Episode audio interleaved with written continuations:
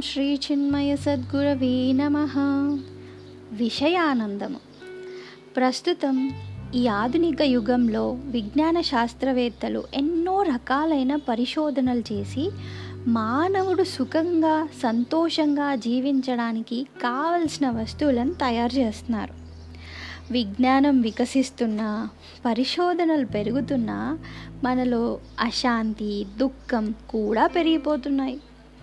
ఈ సుఖ సంతోషాలు వస్తువుల వల్ల కానీ పరిశోధనల వల్ల కానీ రావని మనలో ఆధ్యాత్మిక విలువలు పెరగడం వల్లనే వస్తాయన్న సంగతి ఈ శాస్త్రవేత్తలు గుర్తించలేకపోతున్నారు.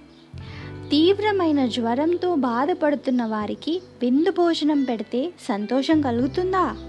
అలాగే శాస్త్రజ్ఞులు రూపొందించిన భోగ సామాగ్రిని అనుభవించడానికి తగిన స్థితిలో లేకపోతే అనుభవించేవాడికి అనుభవింపబడే వస్తువుకు మధ్య పెద్ద అగాధం పెరిగిపోతుంది. ఏంటి? అనుభవించేవాడికి అనుభవింపబడే వస్తువుకు మధ్య పెద్ద అగాధం పెరిగిపోతుంది.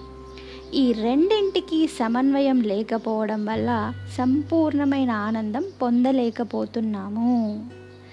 తనకు వస్తువులకు గల సంబంధాన్ని అర్థం చేసుకొని వాటిని అనుభవించడానికి తగిన రీతిలో జీవితాలని మలుచుకోవడం వల్లనే సంపూర్ణ ఆనందం కలుగుతుందని వేదాంతం చెప్తుంది.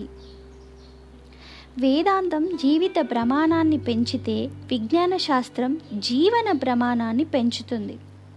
ఈ రెండింటికి సమన్వయం కుదిరినప్పుడే మనం సంపూర్ణమైన ఆనందంతో జీవించగలం. హరి ఓం.